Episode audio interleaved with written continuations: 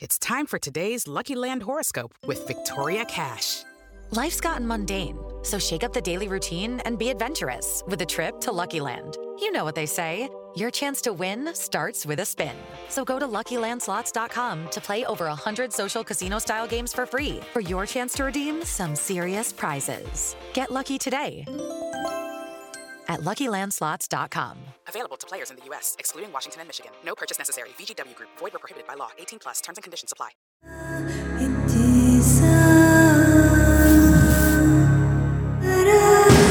This is True Crime Psychology and Personality, where we discuss the pathology behind some of the most horrific crimes and those who committed them from a scientifically informed perspective. I'm Dr. Todd Grande. I have a PhD in counselor education and supervision, and I'm a licensed professional counselor of mental health. Dr. Todd Grande, that's my YouTube channel. What is psychopathy?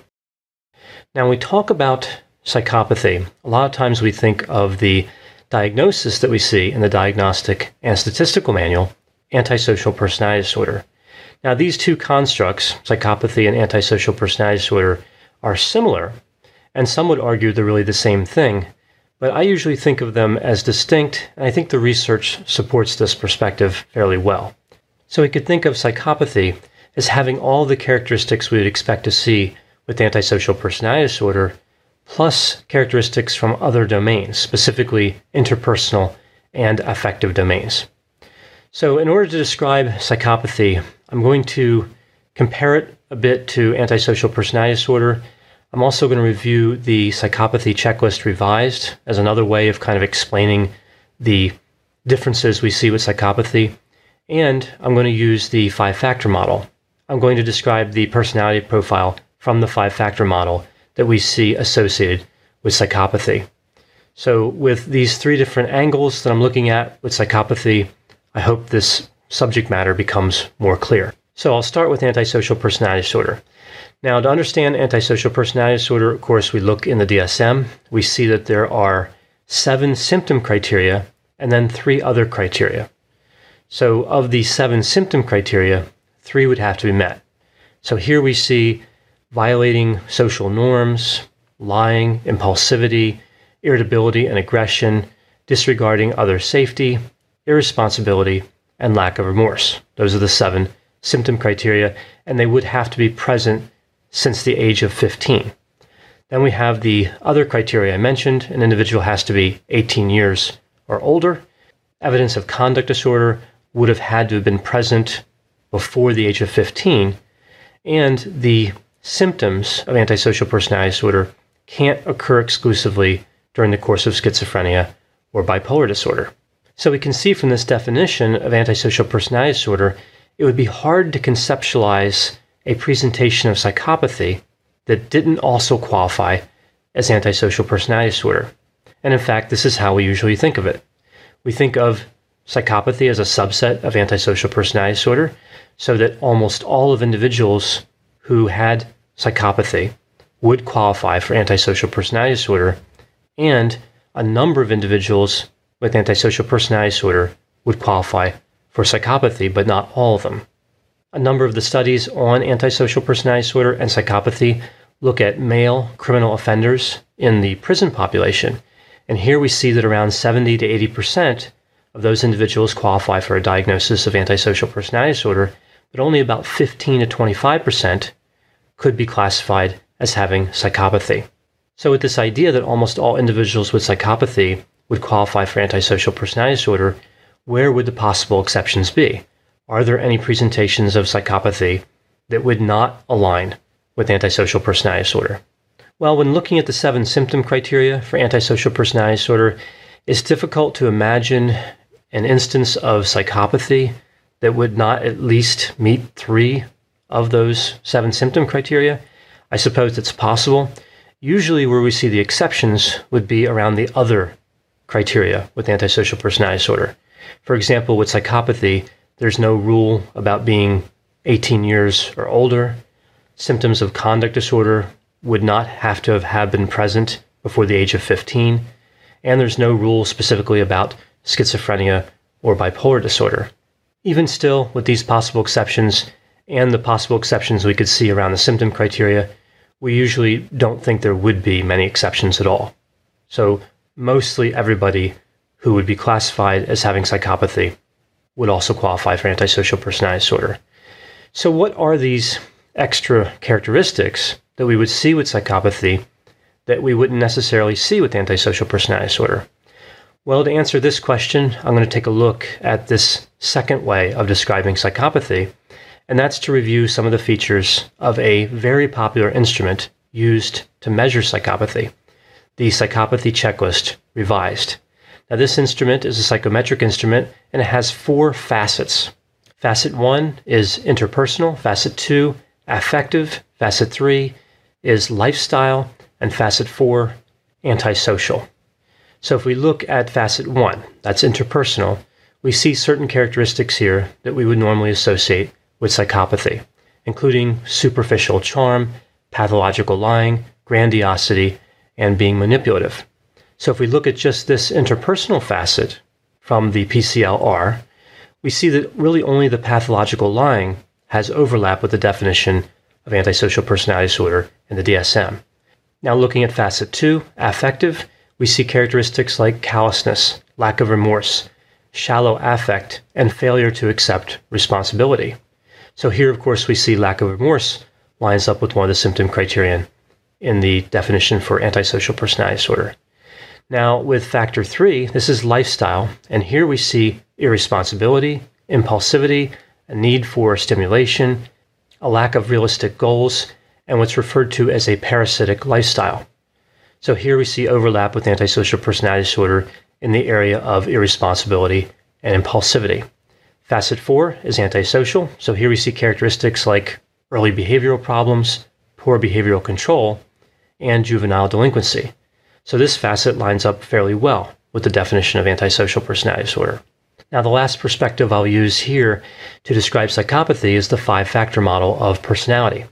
And we remember these big five traits through the acronym OCEAN openness to experience, conscientiousness, extroversion, agreeableness, and neuroticism. So each of these five traits also contains six facets. And it's at the facet level that we can really understand someone's personality. So everyone has personality characteristics. The five factor model is just one way of measuring those characteristics. And we see a particular five factor model profile that aligns fairly well with psychopathy. But that doesn't mean that everybody who has psychopathy would have that profile, and it doesn't mean that everybody with that profile would have psychopathy. So I'll start here with openness to experience. Interestingly, openness to experience really doesn't seem to have a relationship with psychopathy, and it's the only trait in the five factor model that doesn't. So next we move to conscientiousness. Now, this one does have a particularly strong relationship with psychopathy.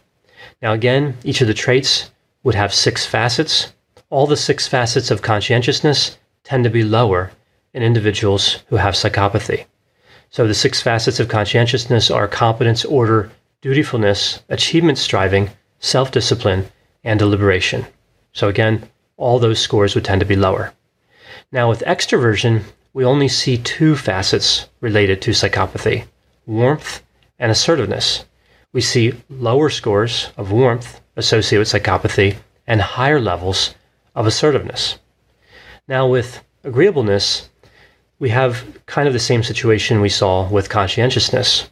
All the facets are involved, and all of them tend to have lower scores. So, lower levels of trust, straightforwardness, altruism, compliance, modesty, and a facet referred to as tender mindedness. So that brings us to the last trait, neuroticism. And here again, just like with extroversion, only two of the facets are involved. We see differences with anxiety and anger. Lower levels of anxiety and higher levels of anger are associated with psychopathy. Today's question asks if you can tell if someone is a psychopath by looking at their eyes, right? So what this is really getting at is this idea that pupil dilation in psychopaths is different than what we see in people who are non-psychopathic or who are low in psychopathy.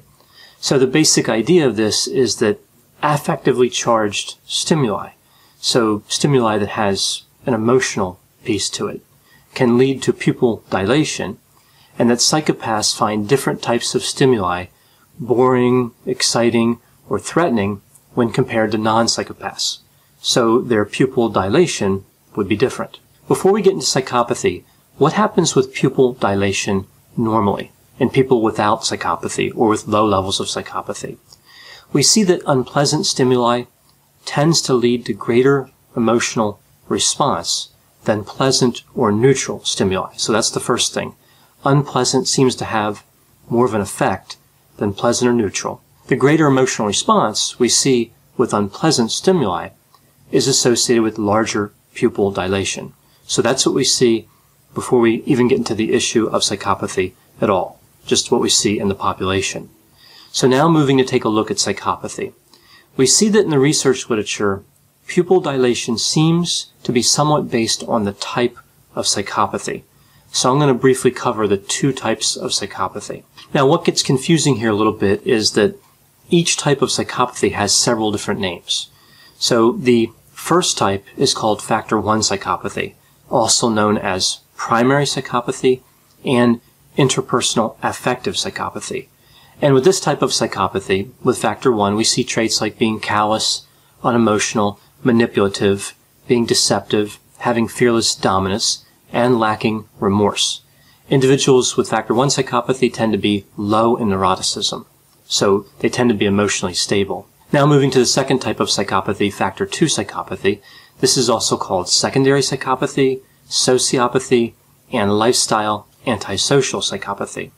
So here we see characteristics like being impulsive, irresponsible, having a high level of neuroticism, so not being emotionally stable, engaging in criminal behaviors, and being sensation seeking. So this type of psychopathy has a close relationship with antisocial personality disorder. So here's the idea with psychopathy. Some theorists believe that psychopaths have what's referred to as an affective deficit. So stimuli that contains affective or emotional content fails to induce the expected behavior, emotional state, or physiological reaction. Now this is actually somewhat of a controversial position as some research shows that psychopaths have a similar capacity for experiencing emotions when compared to non-psychopaths. But the valence for emotional stimuli is lower. So what that means is that the psychopath doesn't really value emotions in the same way. So they can experience emotions in the same way, but they don't put a lot of value on it. So they're not motivated to act on emotional stimuli. Other research shows that psychopaths have a reduced capacity to feel all emotions. So it's really a global deficit. So it's not specific to negative or positive emotions. Now, the pupil dilation theory is based on the idea that psychopaths have a deficit specifically in experiencing negative emotions. And there's a reasonable amount of evidence to support this particular theory. For example, we see that when we're looking at the startle response, that's when a person jumps when they hear a loud noise. For non-psychopathic individuals, aversive images increase the reaction to a loud noise, right? So somebody does not have psychopathy and they're looking at like a negative image and when that loud noise is presented, they have a stronger reaction to that noise, a stronger startle response. In those same people, individuals who scored low in psychopathy, positive images decrease the startle response, right? So negative images tend to increase it, positive images tend to decrease it. But for psychopaths, the findings are different. Aversive images do not seem to produce the same increase in the startle response. And interestingly, they may even cause a decrease in the startle response. So if a psychopath is looking at an aversive image and a loud noise goes off, they might have a less pronounced startle response. When positive images are shown to psychopaths, they demonstrate a typical startle reflex. So moving forward this idea, we end up looking at the area of pupillometry, right? So this is when researchers measure pupil dilation, pupillometry. We see here that both negative and positive stimuli produce pupil dilation. This is true for visual images, including images of faces, and for sounds. Now there are some exceptions here. For example, images like cute animals or babies don't cause as much pupil dilation. So the theory here is the stimuli must be the type that would normally demand immediate attention in real life. For example, a threatening situation, violence, or the opportunity to have sex. So the degree of pupil dilation is related to the extent to which the image or sound taps into the defensive motivational system. Now, pupil dilation is controlled by the amygdala, the part of the brain that processes threatening stimuli and regulates fear. The amygdala also responds to some types of positive imagery, and it responds to intriguing or unusual images. So the idea here is that by studying pupil dilation, we can get a look at what's going on in the amygdala. So if the amygdala of a psychopath responds differently to stimuli as compared to a non-psychopath, we would see that in the pupils. So with all this in mind, what do we see in the research literature? Well, for low levels of psychopathy, so usually thought of as subclinical psychopathy, psychopathy that would not be the focus of treatment, like mental health treatment, we see there is no unexpected pupil dilation in response to negative or positive images. So we really don't see anything going on at the lower levels of psychopathy. But what about experiments that used a sample that had a higher level of psychopathy? Here we see a different finding. Looking at a few types of stimuli here and starting with images, we see that individuals who are high in factor 1 psychopathy, that's that interpersonal affective type of psychopathy, show reduced pupil dilation when looking at negative images. When looking at positive images, they have a typical reaction. So no difference between a factor 1 psychopath and anyone else. For individuals with factor 2 psychopathy, they had the expected pupil dilation. So again, typical reaction, nothing unusual here. So again, that's with visual images. What about sounds? We see no effect here. Again, a typical reaction. And moving to faces, specifically happy faces, we see that individuals high in psychopathy have an increase in pupil size when they see happy faces. Individuals who are low in psychopathy have a reduction in pupil size. So what's going on here? Well, it could be that psychopaths don't tend to trust people who are smiling, right? They have low trust in general. So when they see someone who's smiling, they may feel threatened. That's the theory anyway, but we really don't know what's going on there with the happy faces. Now, something else that's important to touch on here is the time involved. The reduced pupil responses when the negative stimuli is presented are only really noticeable within the first two seconds. So this really suggests that the deficit may really manifest as a delay in processing. So the ability to process negative feelings just takes more time for a factor 1 psychopath. The deficit is not a global, persistent insensitivity. So these findings seem to support what's called the negative specific deficit for factor 1 psychopathy, and of course only for visual images. So again, just for factor 1 psychopaths, the processing of negative visual images will be a little slower. So a very narrow finding when we think about the types of psychopathy and the fact, of course, that most people would be low in psychopathy and all the different types of possible stimuli. So with these findings in mind, does this mean that everyone can run out and start identifying psychopaths by looking at their pupils?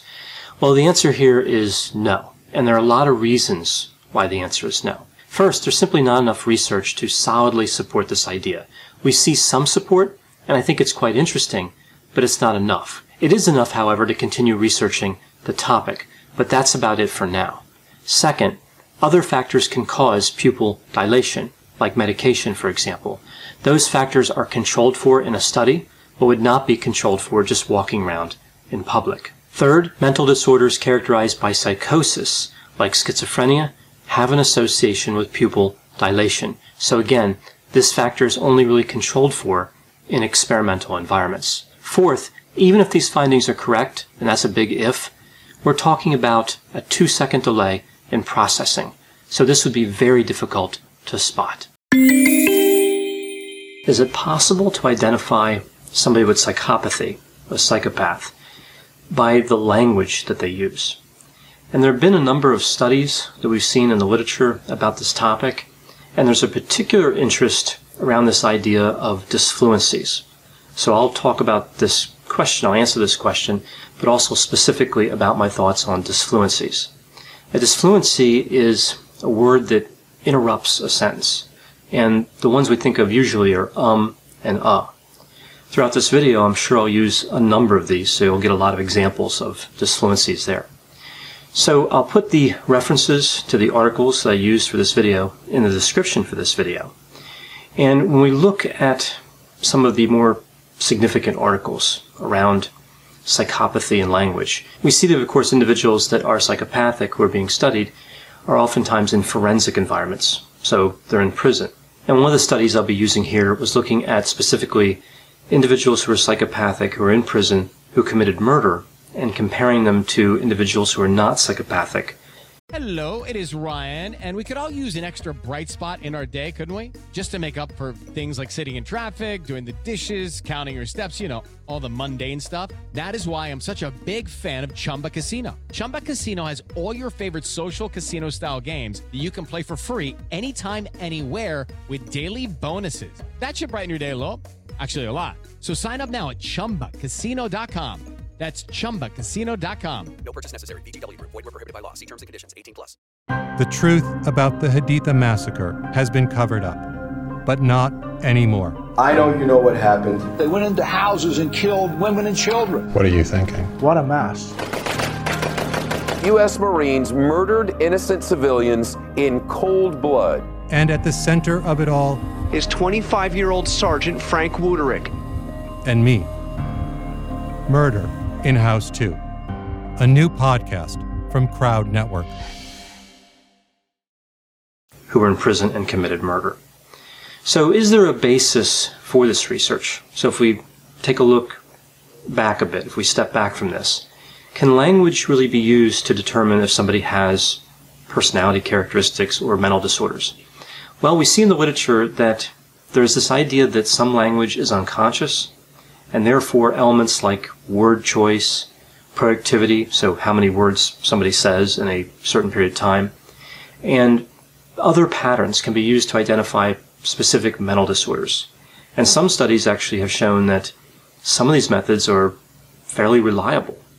So there is more or less a basis, but I'm skeptical. When I started to read these studies, and even when I was finished reading these studies, I remain a bit skeptical about how valuable language is in terms of identifying psychopathy specifically.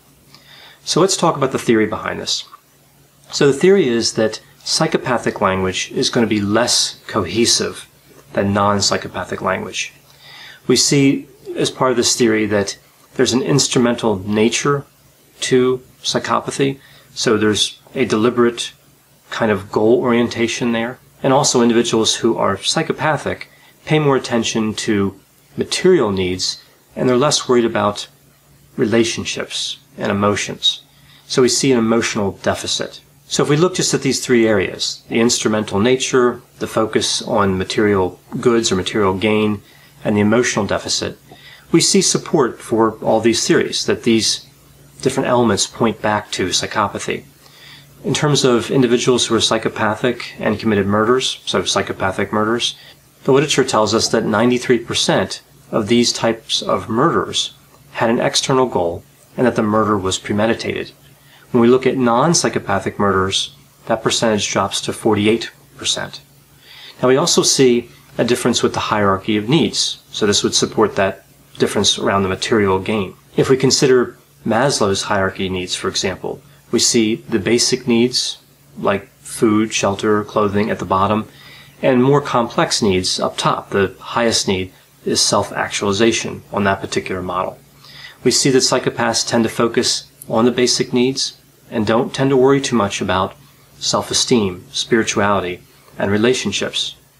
Now, in terms of the emotional deficit component, we see a lot of research that psychopaths have difficulty interpreting and experiencing emotions. They tend to produce fewer and less intense emotional words.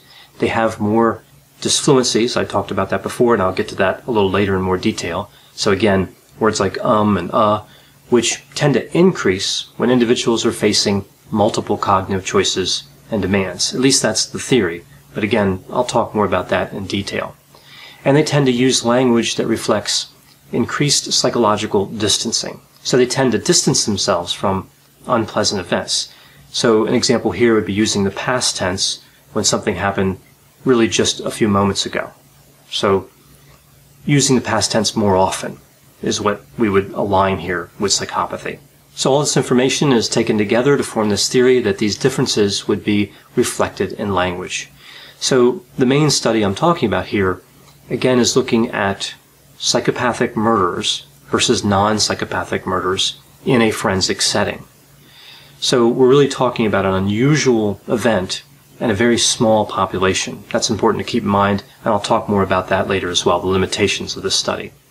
But what we see here is when individuals who were psychopathic and non-psychopathic were recalling the details of a homicide that they committed, there were some fairly significant differences between these two groups. The psychopaths indicated more cause and effect statements, so they demonstrated more goal orientation.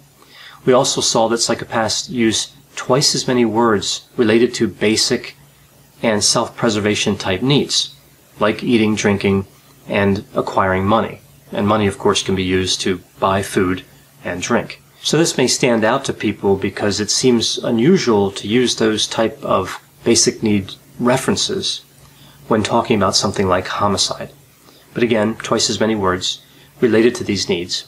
And we see here that the non-psychopathic offenders, the non-psychopathic murderers, use more language related to family, religion, spirituality, and social needs. We see that the psychopathic murderers tended to use less emotionally intense descriptions of the crime, and they also used less emotionally pleasant language, so their language was more coarse.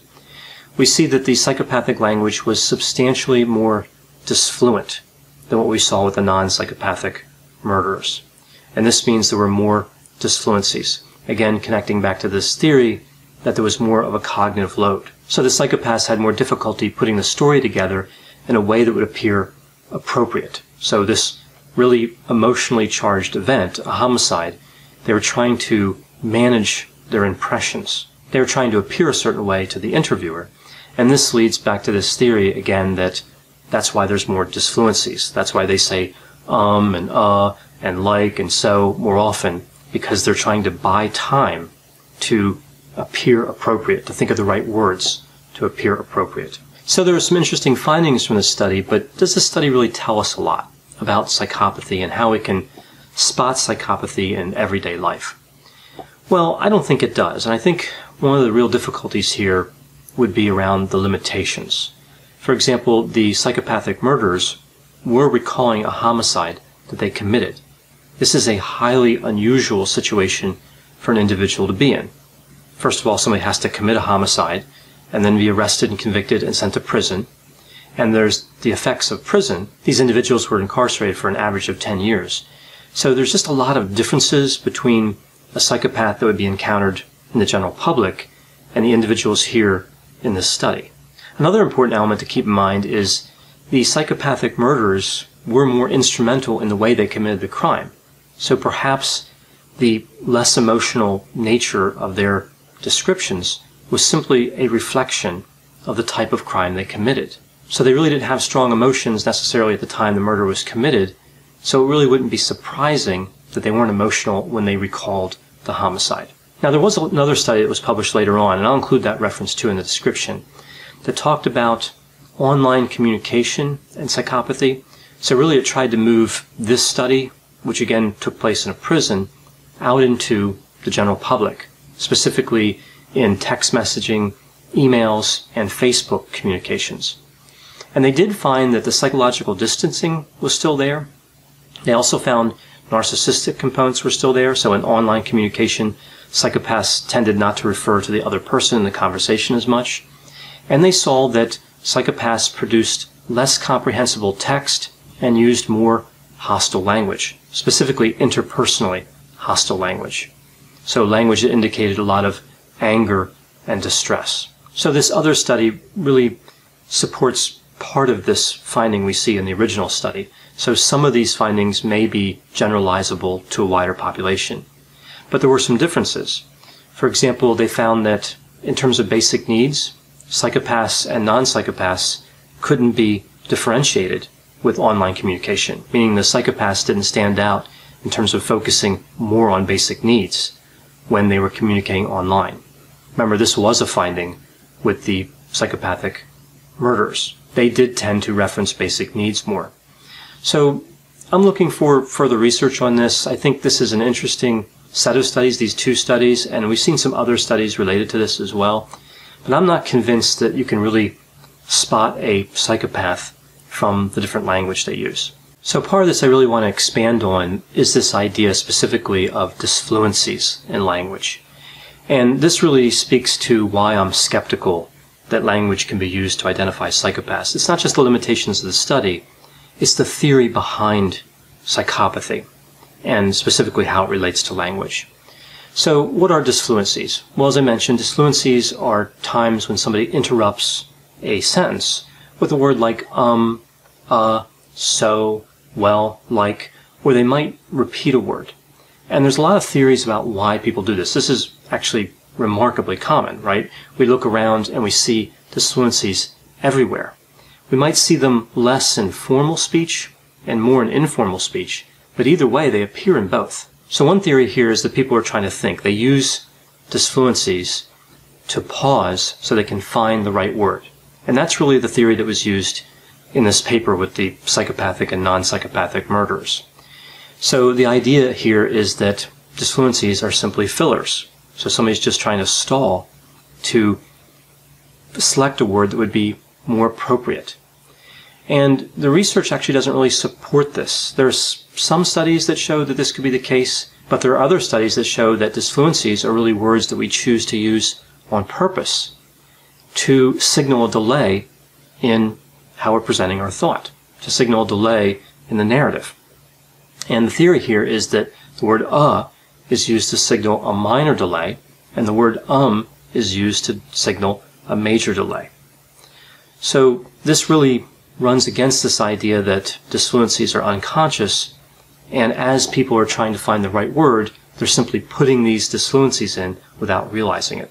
This other theory suggests that they're deliberate. They're actually words that we use that have a purpose. So in essence, they're not really superfluous, although they're usually negatively looked at, like a lot of people wish that they didn't use disfluencies, and a lot of people would prefer that other people didn't use them, but they do serve a purpose. And I don't think they're a signal of laziness or people not learning to speak a language correctly or anything like that. I think they're actually used to signal delays. I think this makes more sense.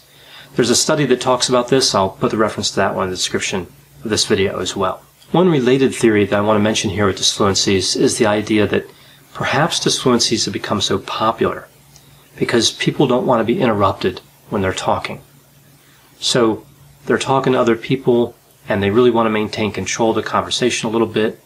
So when they know a delay is coming, they put this disfluency in and that's like a placeholder. So it's really very consistent with the signaling of delay. What they're saying is there's a delay coming and I don't want to be interrupted. And one of the ideas here that I think of is that perhaps narcissism, this increase in narcissism, has led to more use of disfluencies. So what I mean by this is, again, if somebody's trying to talk, and in general people tend to be more narcissistic, they're more concerned that somebody's going to interrupt. They're more concerned that people aren't good at conversation. They're not good at the balance, the back and forth. So they put these disfluencies in, again, to kind of keep things locked up, to make sure that they can hold the floor and they can finish their thought. Now, another way to look at this is if you kind of run out of ideas in the middle of a sentence, you could use the disfluency to signal to somebody that they should interject. So there are a lot of different ways to look at disfluencies, but overall, I think they are really more conscious than they are unconscious. And that's what I'm really getting at is the theory behind why psychopaths use more disfluencies. I think that theory needs to be looked at more closely before drawing conclusions like we could identify psychopaths based on disfluencies. So with this study, a few people have wrote to me, they put comments on my channel or sent me emails, and they were concerned that they were psychopathic because they used disfluency. So that's why I really addressed this question this, disfluency question specifically more thoroughly here. Now, if somebody uses words like um and uh and like and so and all that, to me that is not really a sign at all of psychopathy. I really wouldn't worry about that at all. There's other symptoms of psychopathy that would be more concerning, like if somebody's callous, unemotional, deceptive, manipulative, has a lack of empathy. Elements like that, yes, those would be more concerning. But using disfluencies, I'm not really worried about that. That in isolation doesn't tell me really anything about a person and how many psychopathic traits they may or may not have. I think what's happened with disfluencies is we see this increase in perfectionism. So people are trying to eliminate every area of possible criticism. Again, this is highly consistent with an increase in narcissism, as I mentioned before. But I think that working to eliminate disfluencies, I think it's a noble effort. I think, again, it makes sense for formal conversation. But I also believe it comes at a cost. Somebody's really trying to focus their energy on being perfect and not using the signals that they've become accustomed to using. And this comes at the cost of not focusing on their topic. I would rather listen to somebody who uses disfluencies but tells the story the way they wanted to tell it. They tell the story accurately and with all the correct emotion infused that they wanted. If that comes at the price of a few disfluencies, I'm okay with that. I'm worried that there's too much focus here on being perfect. We already see this emphasis on appearing physically perfect, where people don't want to have their picture taken or be recorded on video unless there's no flaws. And now we're moving to where people are paying attention to language and saying, oh, because you use um or uh, something's wrong with you. This is a dangerous trend, in my opinion. And again, I think this is so linked to narcissism and perfectionism. I'm just kind of worried about it. And then with the study coming out, and this came out some time ago, but again, people read it whenever, like they might have read it a month ago or a year ago, and all these concerns coming in about disfluencies and psychopathy. Yes, this is not something I would worry about. I wouldn't really spend any time being concerned with disfluencies, especially when it comes to concerns about how it links to psychopathy. The reality, of course, is that any behavior can be problematic at a certain level. So if you find yourself using disfluencies all the time and people are always commenting on that and saying, look, it's distracting, I can't understand what you're saying, well, then maybe you want to look at it in terms of what you can do to reduce the use of disfluencies. But it still doesn't mean there's any psychopathy going on.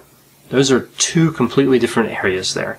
And again, I don't think it's logical to invest a lot of time being concerned about being a psychopath just based on some language tendencies. So moving back to these studies, yes, these types of studies are interesting and psychopathy is an interesting topic. A lot of people are fascinated with psychopathy, sociopathy, narcissism, and even murders like serial killers.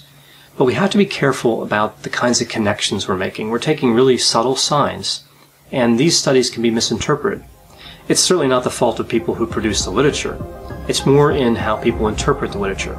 There needs to be a certain level of experience and training to interpret research literature. There are a lot of subtleties and nuances to research literature, so careful interpretation is really the key. This has been True Crime Psychology and Personality from Ars Longa Media. This content is for educational and entertainment purposes only.